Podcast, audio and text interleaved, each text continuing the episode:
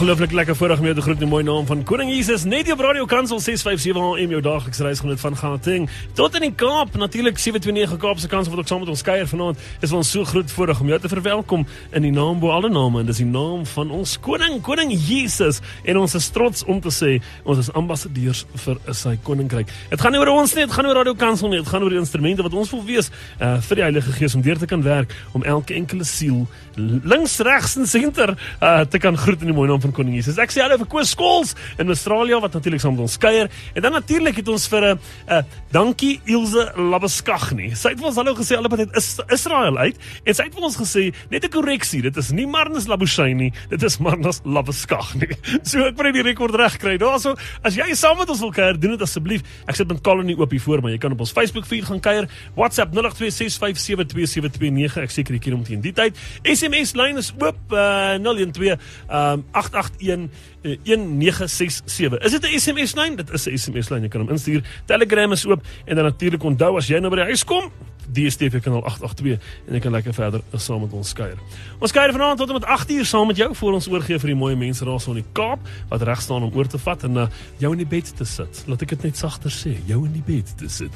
Okay, maar tot dan toe is ons definitief nie van plan om um, die woema te verloor nie en ons gaan lekker saam met jou kuier. Dit is die derde uh, maandag van die maand. So, uh, kapelaan Donnie Newman kuier weer saam met my en um, ja, ons gaan lekker kuier. Donnie, hoe gaan dit? Hallo Dwayne, dit gaan baie goed. Hoe gaan dit by jou? Ja, dit gaan baie goed. Die sportwêreld is booming. Ehm um, so ek kan lekker vir sport kyk as dit lekker koud is. So dit dit pas my baie mooi. Dis hoekom ons 'n sportkenners saamgebring het vanaand. Ja, ehm um, Ek hoop hy weet ek is baie passief oor sport. So ek wag dalk 'n bietjie meer praat as ek moet. Maar ehm um, stel hom ons voor. Ek stel graag vir julle voor uh Gerrit Visser. Hy is een van ons kollegas by Kerk sonder mure en uh ja, 'n wonderlike man wat baie diep spore in Kruiwenweek getrap het. Uh heelwat um, in die Vrystaat en dit maak natuurlik 'n groot verskil omdat ek self 'n Vrystaater is. Ja, maar julle is nou seker weer groot kop oor julle Saterdag in die finaal is dit die Pumas, nee. Ag, wat oor. Dit was kom ek sê dit so nee, ek het nou by ons Midstream kampus gepreek Sondagoggend en daar's baie oud koffsies en Vrystaaters wat daar bly en dit was so lekker in die 8 uur diens toe sê ek julle moet almal bly want om vanoggend om 10:39 Ja, ek wonder hoe kom jy dit gesê? Gaan nou iets spesiaals gebeur en daar's 'n klomp blou bulle wat dadelik nie geraak so stil aan die een kant van die kerk en die ander kerk het lekker gelag en dit vreeslik geniet. So ja. Okay, maar okay, so hy is by Kerksnerwiere. Dis korrek. En in watter kapasiteit is jy daar gerad? Ah, ekskuus. Hallo Gerard. Hallo Dwayne, is lekker om jou weer te gesels, lekker om jou te sien. Ja. Daniel, dankie vir die geleentheid. So my spesifieke rol by Kerk sonder mure is kinderbediening. Enigiets tussen 0 en 13 en dan al die ouers wat hulle kinders wil laat doop of babas laat doop, dit land ook by my by Kerk sonder mure doop ons mense. Partykeer is hulle babas en kinders, partykeer is hulle volwassenes. Die volwassenes val so 'n bietjie in 'n ander roete so. Ek is by kinders en dan 'n deel van tienerbediening ook. En dit is vir my verskriklik lekker. So vir my gaan dit als oor die nuwe generasie en spesifiek hoe kan ons die kinders bereik in die gemeenskap daar waar hulle is? En een van die plekke waar hulle is, julle, is die sportveld. Mm, That's it. That's it. Weet jy, jy doen 'n tienerdiens nê. Nee. Dan gebruik jy 'n metafoor, jy's een of twee ouens verstaan wat jy sê en dan gebruik jy 'n rugby metafoor en lig al daai manne se koppe so op en weet hulle presies waarvan jy nou praat. Dis die game. Dit, dit is die die kinders van vandag verstaan sport. Sport is 'n kragtige metafoor. So ek sal dit vir sportbediening.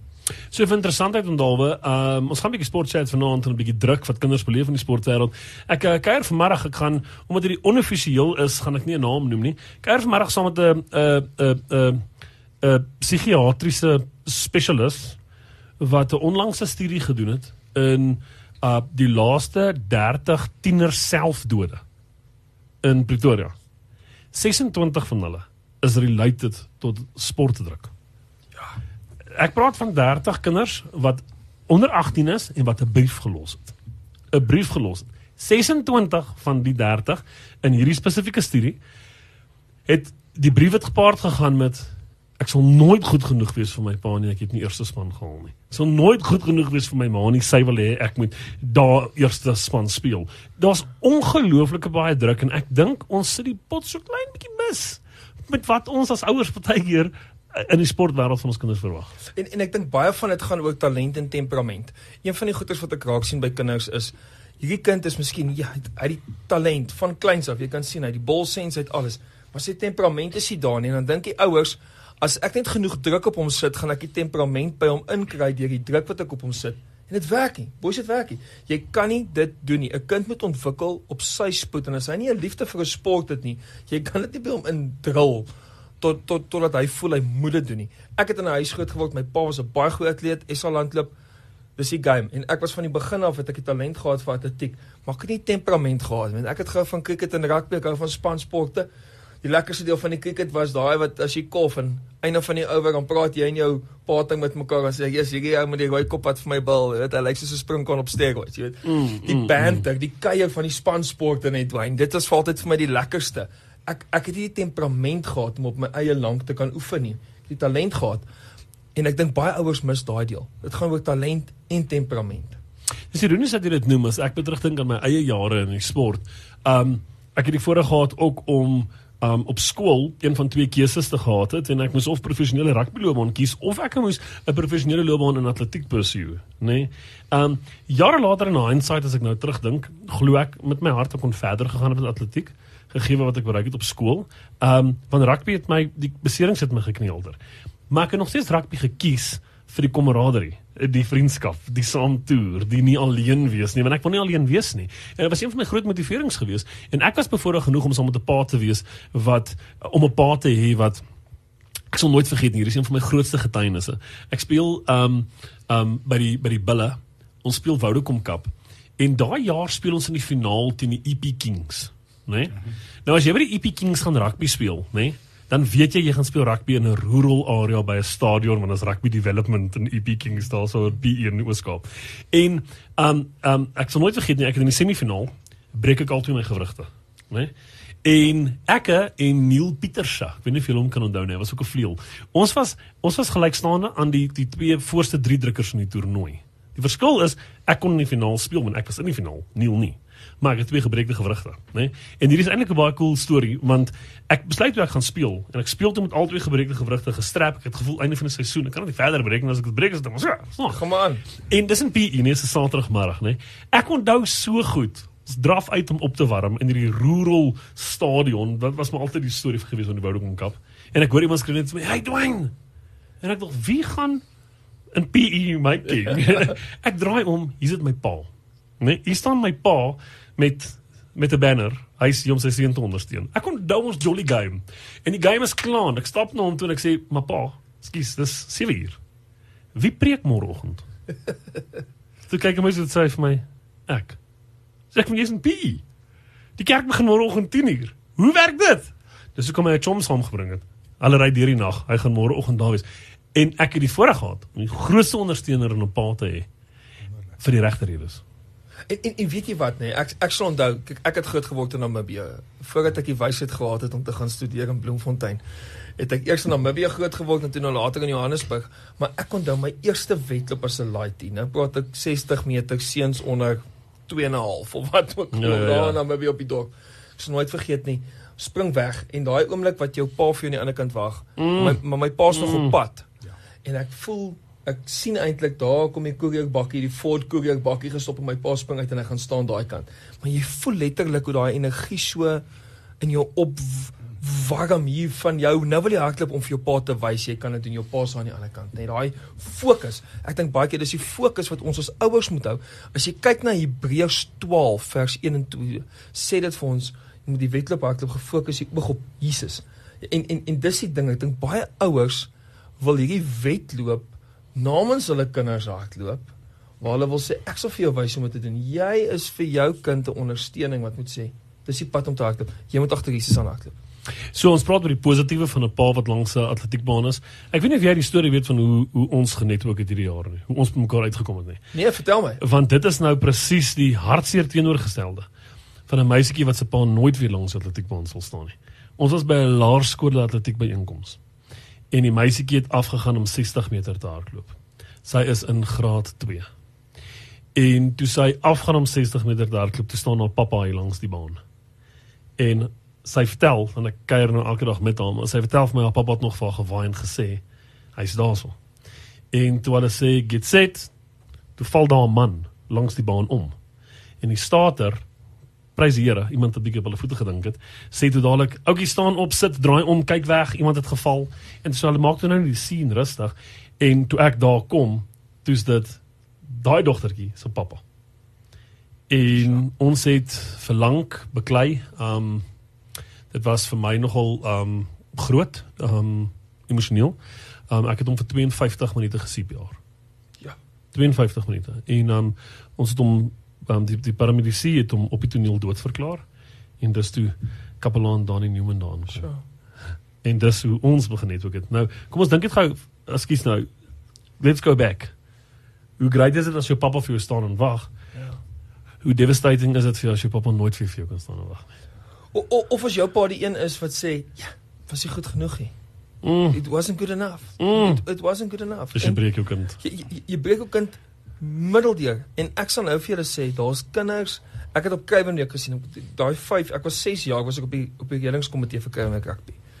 Wat jy gesien het hoe paas hulle kinders eintlik middeldeur breek, maar daar was ander paas wat amazing pad met hulle kinders gestap het. Absoluut. Net hierdie beautiful, hulle is daar, hulle is langs die veld.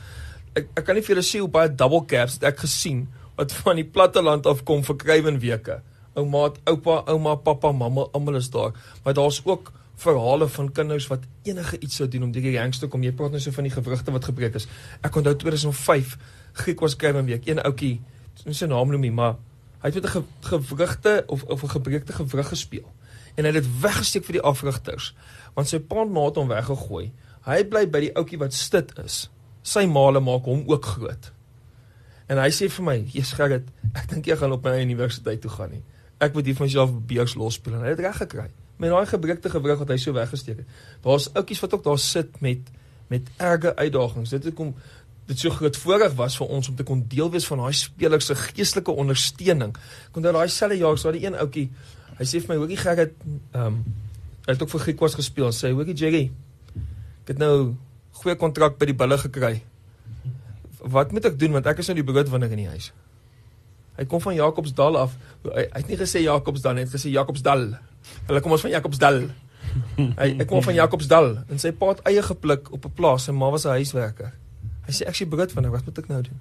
Kort wysheid, kort leiding, net Mm. Hoe, hoe navigate ek hierdie mm. hoe navigeer ek hierdie nuwe seisoen wat ek het? Jy sit met dit alles by Kim. Jy sit met daai ou wat se pa en ma nie worry dat hy eers daar is nie, hom eintlik weggegooi. Die pa en ma wat die wat die double cap pak gevul met vrugte, groente, hulle maak seker al die seuns is reg vir Kim. En dan jy met daai pa en ma wat nie die vermoëns het nie, hulle en al daai seuns is saam in een rugby span besig om om die game te speel en elkeen wil dit suksesvol doen. Dan dink ek die gesprek wat ons het rondom ouers en die impak wat ouers het op hulle kinders se sportloopbane. Dis 'n kritiese gesprek. En Dwayne net weer eens daar wat jy gesê het, 26 uit die 30 van die kinders was sport connected. Dit laat my net besef as 'n pa, ons kinders is nog klein, dit is 4 en 6. Ek en Chanel wat albei goed was in sport, moet seker maak ons forceer nie ons sport in ons kinders af nie. So, ehm um, op daai op daai noot, uh, net voor die program het het kon jy vir Ryk ontmoet en obviously weet jy nou van Ryk se geskiedenis by die Bulle. So wat Yes. baie keer nou gebeur is is jy kry hierdie groot hoë profiel spelers wat by die Bulle 'n besering optel en dan omdat hulle nog nie 'n kontrak het nie en die Bulle se vuurs hulle nie kan behandel nie, word hulle dan nou verwys na Ryk toe. Okay, so Ryk sien dan Yes. hierdie ouens wat nog nie gekontrakteer is nie, nê. En gegee die feit dat my ehm um, my my sportsielkundige agtergrond en hoe ek met die sport werk, weet jy met hoeveel seuns was was daar verlede jaar voor Kruiwenweek gewerk? Dan behandel Ryk hierdie seun Nee, dis ek hier is legit. Hier is 'n ware verhaal. Hom behandel hy die seun. As hy vir die seun, "Skus, alles wat ek jou vra om vir my te doen, niks maak sin met waar jy vir my sê iets seer nie. Jy sê vir my jy het 'n kwad getrek, maar elke ding wat ek op jou gedoen het, wys nie vir my jy het 'n kwad Ja, getrek ja. nie." Dan barres was seun uit in trane. Dan sê hy, "Oom, weet jy wat? Ek het nie regtig seer nie. Ek wil net nie rugby speel nie. My pa dwing my. My pa gaan my in die huis uit sit as ek nie speel nie." Dis scary. So Dis ek 'n besering. Ons praat van ons praat van onder 16 seuns, ons praat van onder 9, ons praat van onder 13 seun wat junior kwal onder 13 kry in week gaan speel het. En hulle fake beserings want ek voel nie waardig as my pa se kind nie. Ek voel waardig as my pa se rugby speler. Nou daar daar's vir my 'n beginselprobleem wanneer jou kind nie waardig voel as jou kind nie. Ja. Want hoe moet my kind nou 'n verhouding met Jesus hê? Ek as pa model vaderskap aan my kind. Hoekom gaan ek op kyk na Jesus wat my net waardig ag as ek die eerste span loskakel is? Ek het 'n beginselprobleem daarmee.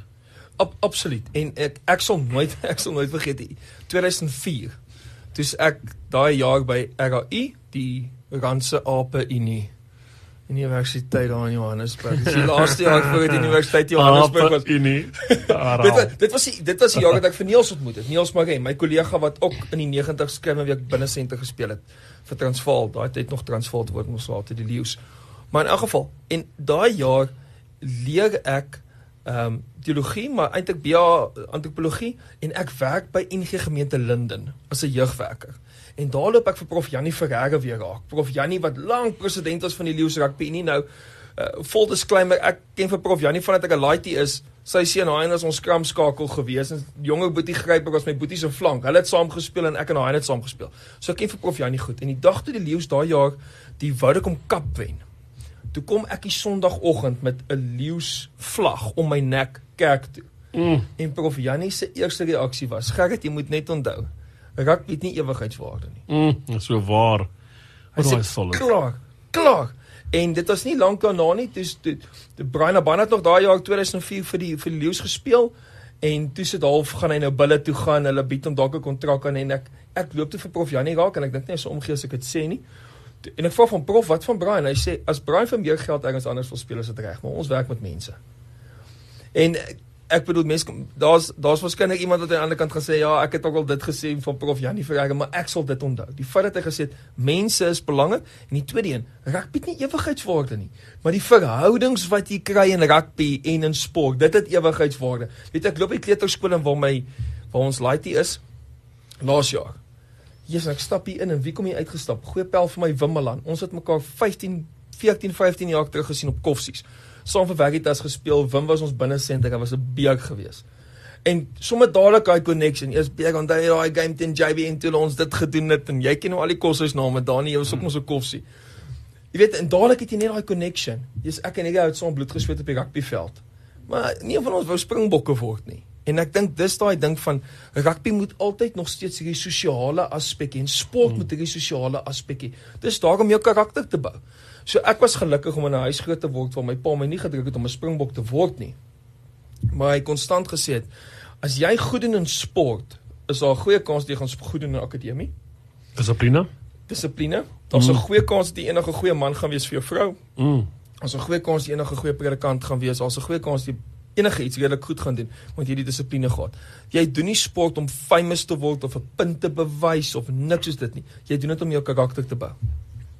Um ek voor ons gebruik gaan vat. Uh vir interessantheid 2 jaar terug, uh stuur ek my laaitie op die ouderdom van 7 om te gaan ballet. Nee nou hoor nou.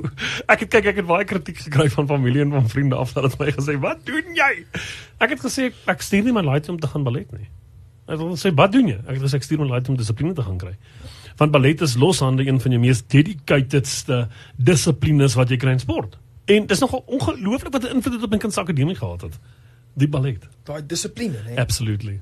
Okay, luister, ons gaan 'n breek vat. Voor ons 'n breek gaan vat, net gou baie vinnig gou vir jou sê hier is 'n lieflike ding wat gekom het en gesê dankie vir julle program. Shout out vir my skoonsis wat hier kuier voor die kaggel. Ou Petra wat sê eina gewrigte ook gebreek is so hartseer. En Petra is 'n baie baie mooi foto van hierdie. Ek dink daai is 'n Roland Award as ek dit nie mis het nie. Daai is 'n baie baie mooi bok wat jy hier vir ons gestuur het. En dit natuurlik ou Petra se seun en Petra, ek weet jou seun is nie meer by saam met jou nie. En nietemin, uh, dis jou trots. Dis jou trots. Sê dit Petra, dis 'n baie mooi bok en ek is saam met jou, saam met jou trots oor wat ek hier voor my sien. Okay, ons gaan 'n kort breek vat en as ons terugkom, oor 'n interessante tyd, ek gaan julle hiermee los met I'm not going to say too much. Ek gaan julle 'n liedjie speel van Chris Tomlin featuring Pat Barrett, um how sweet it is en dan gaan julle net hiermee los. Julle moet bietjie wonder, okay? Julle moet bietjie wonder. Ek is besig met 'n projek en trots op samewerking met Radio Kansel. Ek het vanmiddag met Chris Tomlin se agent gepraat. Mm. mm, meer gaan ek nie sê nie. Jy moet maar ingeskakel bly Radio Kansel vir die volgende paar maande om dalk 'n datum aankondiging van 'n show of ietsie te hoor. Mm, ek gaan nie meer sê nie. Net en kyk ons lekker verder saam bly net daar. Ek kyk ek dink een van die hoogtepunte van my jaar in 2023 was ek is 'n Chris Tomlin fanatic. Ek is 'n Michael W Smith fanatic. So op 'n noot wil ek jou net remind. Um onthou asseblief volgende maandag aand van 6 tot 7 is dit iets waarop ek ongelooflik baie trots is op my radio loopbaan, maar dis die exclusive interview uh, tussen myself en Michael W Smith. Volgende Vrydag aan, ag volgende maandag aan van 6 tot 7 kan jy inskakel op die sportprogram vir die exclusive interview met 'n radio ag met Michael W Smith. Maar een van my ander hoogtepunte as jy dit nie geweet het nie voor ons verder gaan met ons program is Chris Tomlin. Ek's 'n baie baie groot fan van Chris Tomlin. En ehm um, die ander dag het ek bietjie gaan oplees oor Chris Tomlin met die potensiaal om bietjie besigheid met hulle te praat en moontlike 'n uh, 'n uh, 'n uh, show te doen in Suid-Afrika. Toe gaan swat ek op oor Chris Tomlin. Toe kom ek agter wat sy naam is. En my naam is Dwayne Christopher van Rensburg. En toe ek Chris Tomlin se naam gaan soek, toe is dit, wait vas, wait vas. Uh, julle gaan my nie glo nie. So ek moet dit ek moet dit net vir julle wys. Laat ek net laat ek dit vir julle wys. Want dit is absoluut net die Here se manier om vir my te sê, Dwayne, was 'n rede hoekom Chris Tomlin jou favourite is. So jy kan maar jy kan maar vir die mense sê wat's Chris Tomlin se naam? Christopher Dwayne Visser. Nee, Tomlin. Kan jy dit glo? Ek is ek, ek is Dwayne Christopher. Ek's Christopher Dwayne Tomlin. Okay. Hoe cool is dit? Kan jy so goed as hy sing? Ek dink so. Maar ek weet Dwayne gaan se nie. Ek het nie soveel al ek het nie soveel albums soos die man nie, maar ek dink ek doen ook hy by my kerk. Ek weet nie as jy my al gehoor sing het iewers by 'n event. Sê asseblief mooi of ek okay doen asseblief. Ah dit gaan vir nog uh, my skoonsis Helen sit hier by my by die kaggel. Ehm um, okay, Ellen, hallo, lekker daar by die kaggel. Askies, gaan dit jy wel iets gesê het? Nee nee, ek ek ek ek ek ek love dit. Kyk, dis 'n dominee se grootste vrees, nê. Nee. Is as hulle jou mikrofoon aan vergeet in worship. Of jy nou doen op Dis die game. Ek is die game. Jy gaan ek ek meen dit is net so waar. Jy gaan ouens ek ek ek's altyd bang ek mislei mense met my Hoekom sing jy nie? Is jy nie 'n sanger nie? Nee, nee, nee, nee. Ek is definitief 'n sanger. Nie. As ek preek kan jy my glo, as ek sing, pas op. Okay, ek ek ek ek, ek dink ek's eerder 'n sanger as 'n prediker. Okay, jy het van die lig af wat jy iets vir my gesê. Ek gaan nie die name noem nie want ek het nie toestemming gekry om dit te deel nie. So ek gaan diskreet uh, oor dit praat. Jy het van die lig af vir my gesê, um, iemand wat jy ken is 'n kliniese sielkundige en het daagliks te doen met kinders en seer. Ja. So ja, my vrou Chanel is 'n kliniese sielkundige. So Jy het dit self gesê, so. Ja, ja, en sy gaan nie omgee as ek dit sê nie. Sy gaan nie omgekoppel te wees aan my nie, aangesien ons amper al 10 jaar getroud is. ek dink sy gaan nou nie om om te weet dat sy met Het sy keuse? Ja, sy sy spot altyd en sê sy het haar gunsteling pasiënt getrou. Was sy eerste pasiënt? Ja. O, nou net. Okay, okay, okay. Maar maar maar enig wat wat wat Chanel deurlopend vir my sê, sy kom agter tieners sit met verskriklik baie angs. En en die angs is gewoonlik gekoppel aan 'n sukseskomponent wat iets te doen het met iemand anderste se persepsies. En in 'n wêreld in 'n wêreld waar tieners en kinders daar so baie stemme is, is dit baie keer nog erger as daar by die huis ook 'n klomp verskillende stemme is. En dan kom ek agter een van die dinge wat ons dan moet doen as ouers is by die huis slow it down skep 'n konteks waar jou kind, jou tiener, hulle emosionele toestand met jou kan bespreek. As jou kind te bang is om te sê, "Pa, ek het beespan gehaal." Dan gaan hy definitief te bang wees om sy emosionele goed met jou te deel. Klaar. En ons word geroep twyn as ouers om 'n om 'n omgewing te skep by die huis waar kinders geliefd kan voel, waar hulle kan voel hier kan ek share. Ons dogtertjie sy speel nou nogal hokkie en so, maar sy's sy's eintlik 'n sangeres. Sy sing koor en sy's graad 1 nou eers, sy's 6 jaar oud, sy sing koor. Maar maar maar haar lewe is eintlik dans en al hierdie goeters, nê. Maar ons wil die heeltyd 'n omgewing skep by die huis waar sy vir ons kan kom sê, "Jesus, pappa, mamma, dit het by die skool gebeur. Help my om sin te maak daarvan." Maar as ek al gaan oor die kop spreek woordelik met alles, hoekom is dit nie klaar nie? Wat's fout? Gaan sy wil praat? Natuurlik gaan sy nie wil praat. Jy moet 'n konteks skep waar jou kinders met jou kan share. En as jy in hulle kele gaan afklim oor een klein dingetjie wat eintlik jou persepsies van hoe goed hulle moet doen in sport, dan moet jy nie verwag as jou kinders onverantwoordelike goeders doen as jy nie by is nie. Ek kuier vanmiddag kuier ek saam met um, hierdie naam kan ek noem is 'n baie welbekende naam um landwyd. Um ek kuier vanmiddag saam met Lenet Beer. En ek en Lenet in ons kuier en as jy dit nie geweet het nie, Lenet het ehm um, is is die skrywer en creator van Seeds of Inspiration. En sy wat sy doen is sy gaan diagnoseer uh, mense, volwassenes, se kinders, whatever, um, met die verskillende kleure. Jy's groen, jy's rooi, jy's blou of jy's geel en sy gaan sê uh, wat behels jou persoonlikheid, hoe word jy genader, hoe hoe uh, doen jy expressions, wat is introvert, wat is extrovert? En ons ons raak vanmiddag aan 'n baie baie interessante ding. Ons raak vanmiddag aan um, aan 'n uh, uh, en en ek dink dit is relevant tot wat ons chat, so jy kan aanlas as jy as jy voel jy wil. Ons praat vanmiddag oor hoeveel ouers sit met 'n uh, met 'n blou rooi persoonlikheid. Dit is 'n dis 'n dis 'n bleier, dis 'n go, ek wil dit doen, ek wil dit doen, ek wil dit doen. En dan daai ouer 'n rooi geel persoonlikheid en as ek dit nie nou kan doen, dan word ek kwaad. Maar jou kind is 'n groen persoonlikheid. En jou groen persoonlikheid, jy skree nie op hom nie. Ekskuus man, dis sy dis sy persoonlikheid. En nou wil ek my kind grootmaak op my persoonlikheid tipe. Mm. En ons kry ons kinders wat jou groenpersoonlikhede wat wat wat baie keer opeindig in jou skus jou jou jou, jou depressie leiers en in jou minderwaardigheid komplekse en ek is niks werd nie en baie keer is hulle sterk leiers maar omdat hulle minderwaardig gesteek het in hulle hand op om te sê ek wil 'n leier wees nie. Ja. En ja. ons as ouers het 'n baie groter rol by die vorming van ons kinders as wat ons dink. Spreuke 22 Ek sien jy skryf ook op voor jou. Absoluut. Spreek dit 20 train up a child. En um, ek luister direk terug luister ek 'n gesprek van TD Jakes. TD Jakes sê iets baie ironies. Hy sê stop acting as parents as if your child was born with certain habits and disciplines. A child is born with a blank slate.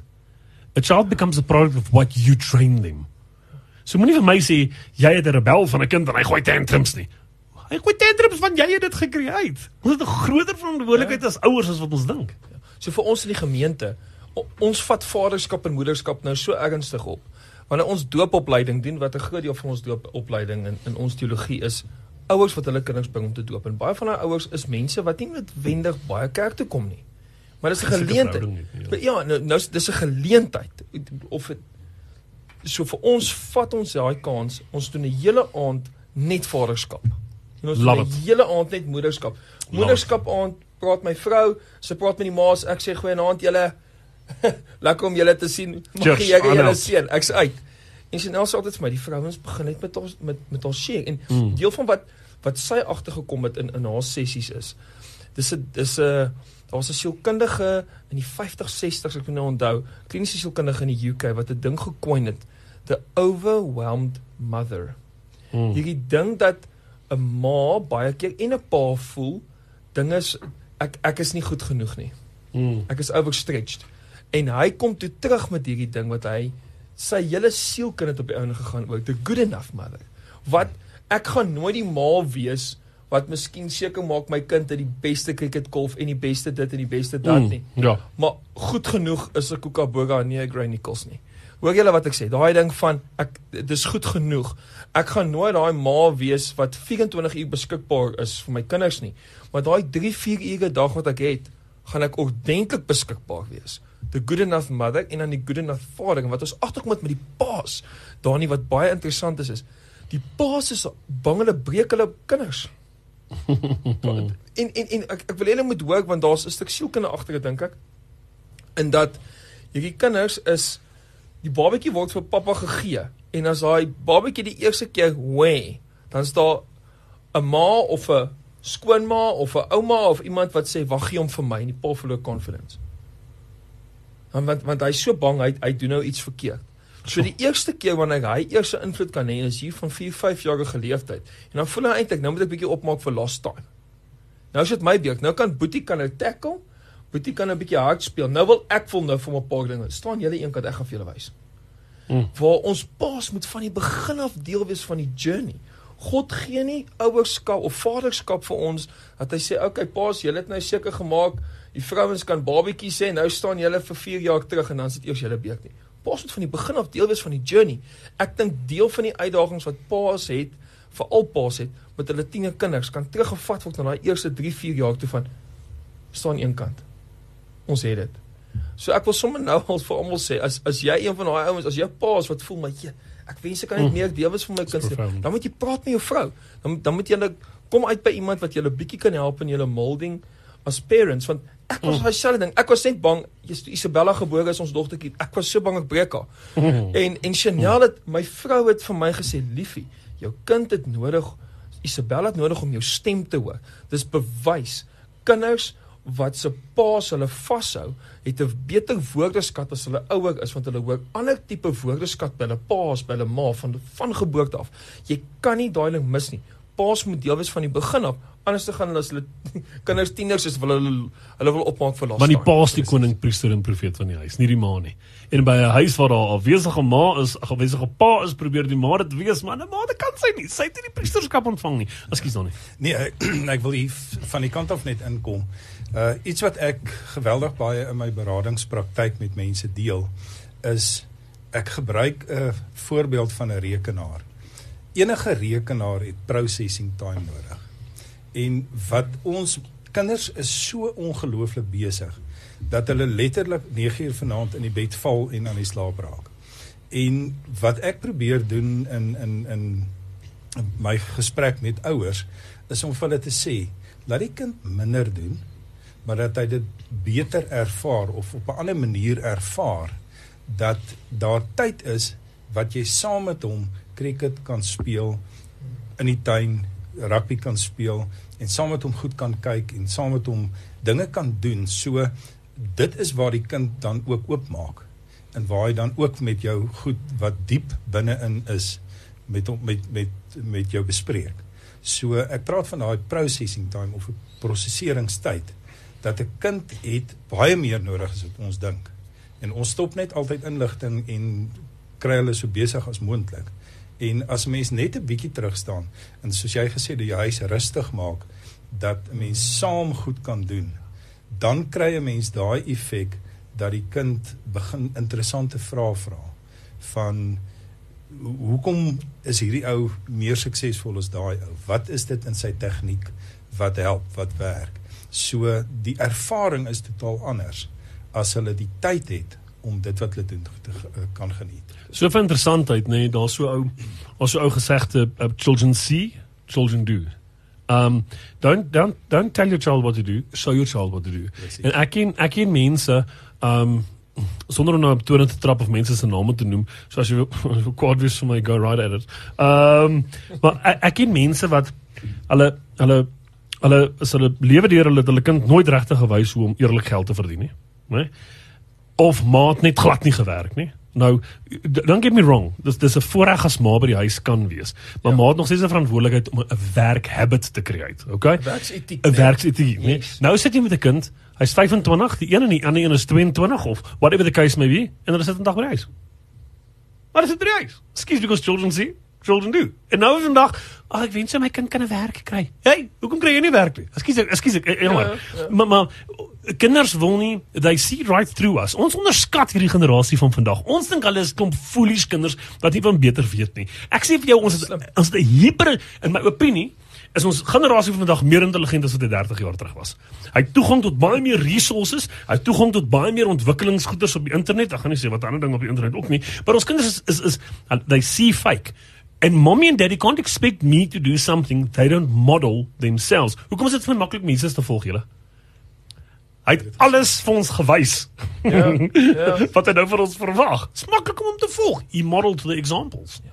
En en en dis nie 'n manier om te sê ons kry altyd perfek reg in ons huis nie. O nee. Oh. Ek meen, come on, kom ons wees eerlik met mekaar. Ons dis ouers ouerskap is not for the faint at heart, maar ek het nogal agtergekom vir my as pa. Ek kan partykeer 'n bietjie draftig raak. dis my Nederlandse bloed. Ek's half Hollands. Mm. Maar ek kan dalk half mal, maar okay. Ja ja. en uh weet jy maar weet jy wat ek geleer? Sê net vir jou kind, hoorie, skus. Ek jammer, was was ek nou te streng? Was ek was ek nou te vinnig op my perdjie? Ja, kinders sal vinnig vir jou sê. Ja, jy was. Kinders kinders is so skerp dwyn en hulle Absolutely. tel die goed op. En ek dink as dit kom by sport, is dit so belangrik want mm. nou sit jy met kom ons sê nou Boetaf Sissa is goed met sport van kleins af. Jy sien die talent. Absolutely. Nou dink jy jy is al klere, hier kom dit. Hier kom dit kerels, hier kom dit. Mm.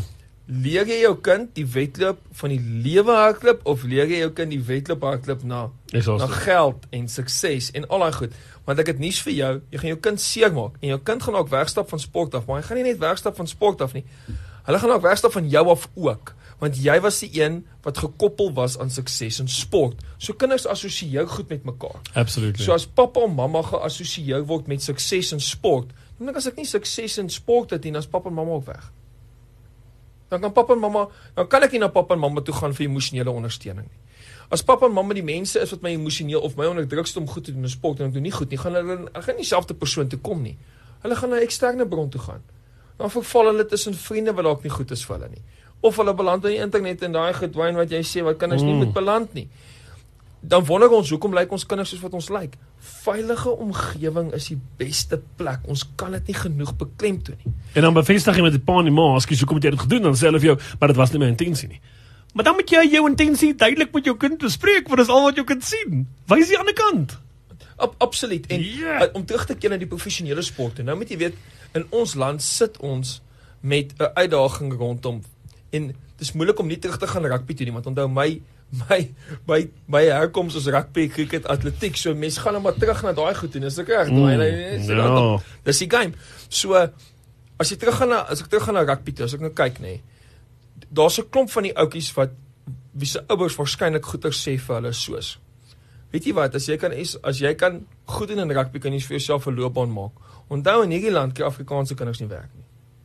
Kom ons sê dit presies soos dit is As ons hierdie ding nie aanspreek en jou velkleur en jou velkleur en jou velkleur, maar dan moet jy weet, daar verskynlik 'n paar ander kleurige ouetjies wat dieselfde ding by sy pa en ma ook hoor. En dan speel hierdie kinders mekaar stikkend in breinskade in omdat hulle hierdie druk het van alle kante af. So daai ouetjie wat 'n beurs verlos speel, ehm um, wat uit 'n minder gegoede huis kom. Hy speel net so hard soos daai wat uit die gegoede huis uit kom, maar die ouetjie in die gegoede huis, hoor ook maar by pa en ma, jy kan 'n loopbaan maak van sport, jy's goed genoeg.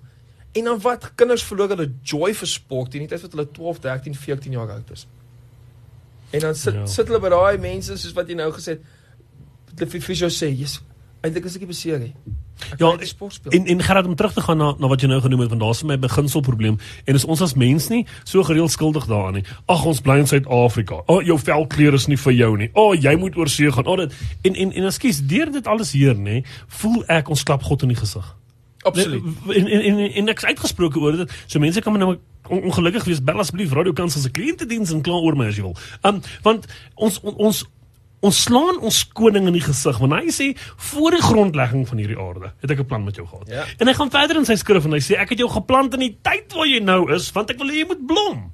Hy het nie hy het nie 'n fout gemaak in 'n watter era hy my en jou en Dani geplant het nie. Ja. Hy het ons hier geplant want hy het hier vir ons 'n plan. En om te sê dat my regering is sterker as my God. Verstaan, my my persoon wat my interview is sterker as my koning. Um, um ek het 'n ek het 'n probleem daarmee. God sê give your best and I will do the rest. En ek kan nie omgee wat ek leer jou vel is of watter ja. politieke party in beheer is nie. As God 'n plan het met jou, ekskuus, gaan Cyril Ramaphosa nie in jou pad staan nie. En ons as ouers laat ons kinders hulle waardigheid bou rondom my kind gaan Nederland toe want ekskuus, dat jy gaan nie in Suid-Afrika toe kom sê nie. Ekskuus. Sorry God, jy het 'n fout gemaak. Ek ek sal nooit vergeet nie toe ek op diensjag vir Christus was onder in Stellenbosch, toe ontmoet ek vir Trevor Goddard. Mm.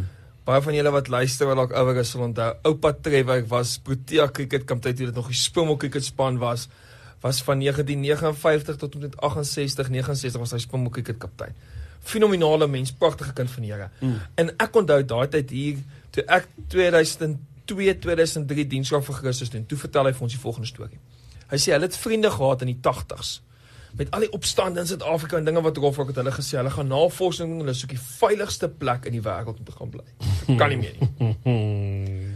en hulle is weg na 'n eiland naby Suid-Amerika. Dis 1986 of 87 of whenever en hulle is na hierdie eiland toe. Daai eiland is die Falkland eilande. En 2 weke later het hy sê maak dit that so full as your mother. Nou val ek julle in. Ja, jy moet so pas ja. op. En interessantheid, as jy 'n roeping het om ergens anders heen te gaan. Ons het gemeentelede nou gehad. Ja, that's a different story. Ja, hulle het, hulle het nie gaan soek vir iets oor see nie. Hulle het regtig hulle het 'n roeping gehad. Hulle het werk gekry in Nieu-Seeland, maar hulle het nie eintlik gaan soek vir iets nie. En toe gaan hulle navorsing kom agter in Auckland is daar 'n klomp mense wat nie die Here ken nie. Dis hulle hmm. stop die lorry. Miskien roep die Here ons so intoe oor dat ons professioneel is om die evangelie te verkondig. Love it. Go for it. Maar daar waar jy sit met jy 'n verskil kan maak. En dis dieselfde met sport. Ek dink met sport is daar so baie skole, universiteite, rugby unies, sport unies wat vir kinders deur beurse geleenthede wil gee. Mm. Go for it, maar onthou net, daai ons het siele. Onthou net hulle het siele, hulle binnekante is so so belangrik. En sport kan jy net doen tot op 'n punt tensy jy hierdie fokus vir Commerce wen Gerda Steyn. Lyk my sy gaan aangaan tot so 140 is om die Commerce te wen want sy is absoluut fenomenaal. Maar vir die res van ons, jy gaan pretty much 35 is jou raakleeftyd vir vir professioneel sport doen. En dan moet jy iets anders kan doen. Ek sou ruk terug is ons is nou 'n hele paar jaar terug is ons by 'n event saam met hom Angus en um, hom Angus sê iets so mooi. Um sy hele ding gaan oor mense mense sê maar Here as u my as u my uit my omstandighede kan vat. Here as u my uit hierdie dorp uit kan vat. Here as u my uit hierdie werk uit kan vat. En hom Angus sê iets baie mooi. Hy sê God will not allow you God will not replant you to go bloom elsewhere if you don't bloom where he planted you now. En ekskuus, dis daar's da, weer 'n vorm van gehoorsaamheid en getrouheid en wat ons moet doen. Ekskuus, gaan jy God se woord beter toepas daar? Hoekom gaan jy nie nou toepas waar jy is nie? God se woord is God se woord. Pas hom toe in jou omstandighede waar jy nou is. Hoekom sal God jou op enige ander plek gaan sit as dit waar jy nou is nie eers dinge reg gebeur nie? So if you want to be replanted, bloom where you planted now and maybe God will move you then. Maar in elk geval, ek het vir jou gesê, ons moet nie vanaand beplan nie. Ons moenie. I told you so. This is what God's going to do. I told you so. En en en dis gewoonlik wat gebeur wanneer mense net lekker kuier en die Heilige Gees vat oor. Ek glo met my hele hart dis mense wat vanaand hierdie luister. Absoluut. Wat wat wat absoluut vanaand moes hoor. Ek is geïnteresseerd. Jou iPad lê oop hier al rukkie. Ja ja ja ja. Wat is daai wat jy wil nee, deel? Ons het nog 5 minute. Weet jy, dis 'n teks vir ons ons het vanoggend beplanning gehad vir tienerbediening en sommer net die bal rond geskop rondom erediensbeplanning. Hoe gaan ons ons tienerdienste by KC 'n bietjie inrig vir vir die volgende paar maande na die skole weer begin het en ons staan baie stil by karakters uit die Ou Testament. Een van die karakters waar ons support was Joshua. Nou Joshua, what a guy. What? It's my favorite. It's my favorite, man. It's my favorite Bible character. Okay. Ek glo ek glo as ek Joshua, maar en en dan sou ek die bekende teks wat wat mense so maklik oor praat en dit gaan eintlik oor Moses se lewe. Dan sê hy die volgende.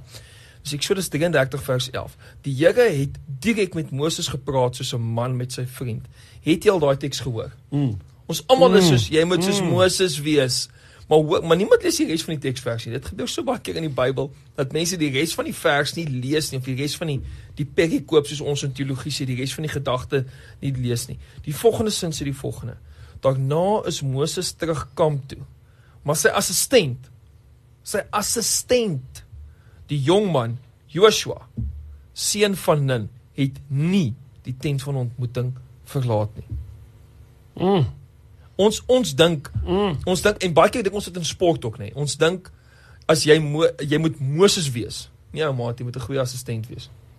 Jy moet jy moet 'n goeie assistent wees en doen wat die leier doen en as jy sien die leier kry vreugde in die tent van ontmoeting en hy loop daarna uit, dan moet jy sê stop die lok, ek wil nog bietjie hier bly wil nog net so rukkie hier bly en ek dink as dit as dit kom by alles in die lewe moet jy 'n goeie assistent wees. En veral met sport. Mm. Ek sê glo vir hierdie gaan dit be continued wees. Vir interessantheid, hoe kom ons hoor so my my superhero? Um because two thirds of his life is he first was a servant and then he became a leader. And very seldom will God put you in a leader position if you don't understand how to serve. Yeah. Because as a leader, you've got to lead people that serves. Yeah. So if you don't know how to serve, how will you lead servants? Um daai's nogal. In in die Nederland is in Nederland is hulle dit baie interessant nê. Nee. Kyk, die Nederlanders hou van timmerwerk. Hou so ek het geleer houtwerk doen in my pa se werkswinkel saam met my pa se predikant, maar hy het goed met sy hande gewerk. En hy het altyd gepraat van die krulle jonge. Nou, as jy hout skaaf, dan maak dit mos sulke krulle. En al wat die krulle jonge heeldag moet doen is Hy moet kyk wat doen die ander en hy moet die krulle opvee. Maar soos wat hy in die werkswinkel al die krulle opvee, sien hy wat doen almal en hy leer. Hy leer en hy perfekte. Dis muscle memory en ek kan dit nie genoeg beklemtoon nie. As jy die assistent se houding is een wat sê ek is teachable. Daarom sal jy nooit op 'n plek kom as 'n gelowige wat jy nie 'n assistent mm. is nie. Nooit nie. Tjoh, jy praat van Nederland. Een van ons baie goeie vriende is nou die hulpafrigter van Nederlandse kriketspan, Hanno Koen. Uitstap. Ons het vanmôre met daai nou gepraat. Hulle is nou by die by die ehm um, by die wêreldbeker kwalifiserende ronde in Zimbabwe. Ehm um, en ons ander vriend, uh, Evert Loubser, is die uh, assistant coach van Oman.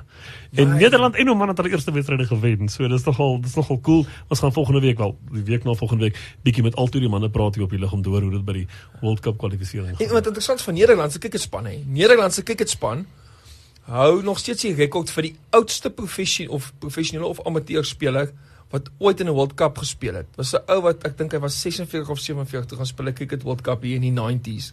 Nou, ek was 96 of 99. Nig wag, het Rolof van der Merwe mag dalk wen. Is dit? Hoorie manne, ons het ons het uh, letterlik 2 minute oor. Ehm um, gaan ons gaan ons die man maar weer hier moet hê. Hy beslis definitief. Ek dink ons uh gaan ten minste 2 of 3 keer nog lekker gesels en uh, daar's ander moontlikhede ook. So uh, ons praat af van die lig af kan ons 'n bietjie oor daaroor. Ja, geen die Here connect eh, connect connect mense. Ek het 'n bietjie van die lig af nou met hom 'n paar dinge gedeel oor uh, planne wat ons het by Radio Kansel met 'n paar kerke. En ehm um, een van die kerke wat op ons radar is is KSM. So ons sal binnekort vir julle kom kuier en vir julle die nuus breek. Ek sal vir jou cappuccino gee. Uh, as dit so lekker is as myne. Ja, ek weet ek het nog nie eene gehad nie. Uh, ek gaan nou een van jou nê en dan sal ek vir jou kan sê of dit so goed is. Ag, julle, dit was my so groot voorreg om saam met julle manne te kuier. Gerard, dankie vir jou tyd ou. Dankie Dwayne, dit was so lekker om jou te leer ken en en Dani, dit is net so lekker om by julle ook julle assistente te wees. Ja, ek ek ek sou gas assistent boys. Ek is die konings assistent. Dis al wat saak maak. Baie dankie. Dit was 'n wonderlike geleentheid om jou hier te hê en uh ek dink daar's baie mense wat luister en wat definitief ietsie van kan wegvat. Ag en dan mag jy beter voel. Baie dankie. Ek ek koop jy sterk aan. Manne, dis 'n voorreg om julle te groet in mooi naam van Koning Jesus en um, ek dink namens al drie van ons in die in die ateljee, ons is sportfanatics. So ek gaan nie om oor die politiek wat hiermee gepaard gaan nie. Ek wil baie graag 'n olive branch uitdruk aan iemand so wat ek voorheen gehad het om 'n rugbyveld te deel en dis Derek Hougaard. Ek wil baie graag bid dat dat die Here sal ingryp en dat die Here se wil sal geskied en ek wil ek wil eintlik bid vir iets baie ironies snaaks. Ek wil bid dat die Here almal om hierdie situasie sal begin rustig maak en dat ons sal fokus op wat saak maak en dit is 'n lewe. Dis 'n lewe, dis 'n siel vir die koninkryk van God. So kom ons uh, kom ons kom ons gee net um vir hulle alle ondersteuning wat ons kan in gebed en um Derek ons dink aan jou, ons dink aan 'n dier, ons dink aan die hele situasie wat hulle gaan. En um ja, dis vir ons 'n uh, uh, voorreg om vir mekaar daar te kan wees in die gees, nê. Nee. Dis wat ons moet doen, is dit nie? Ja. Okay, so ek groet jou.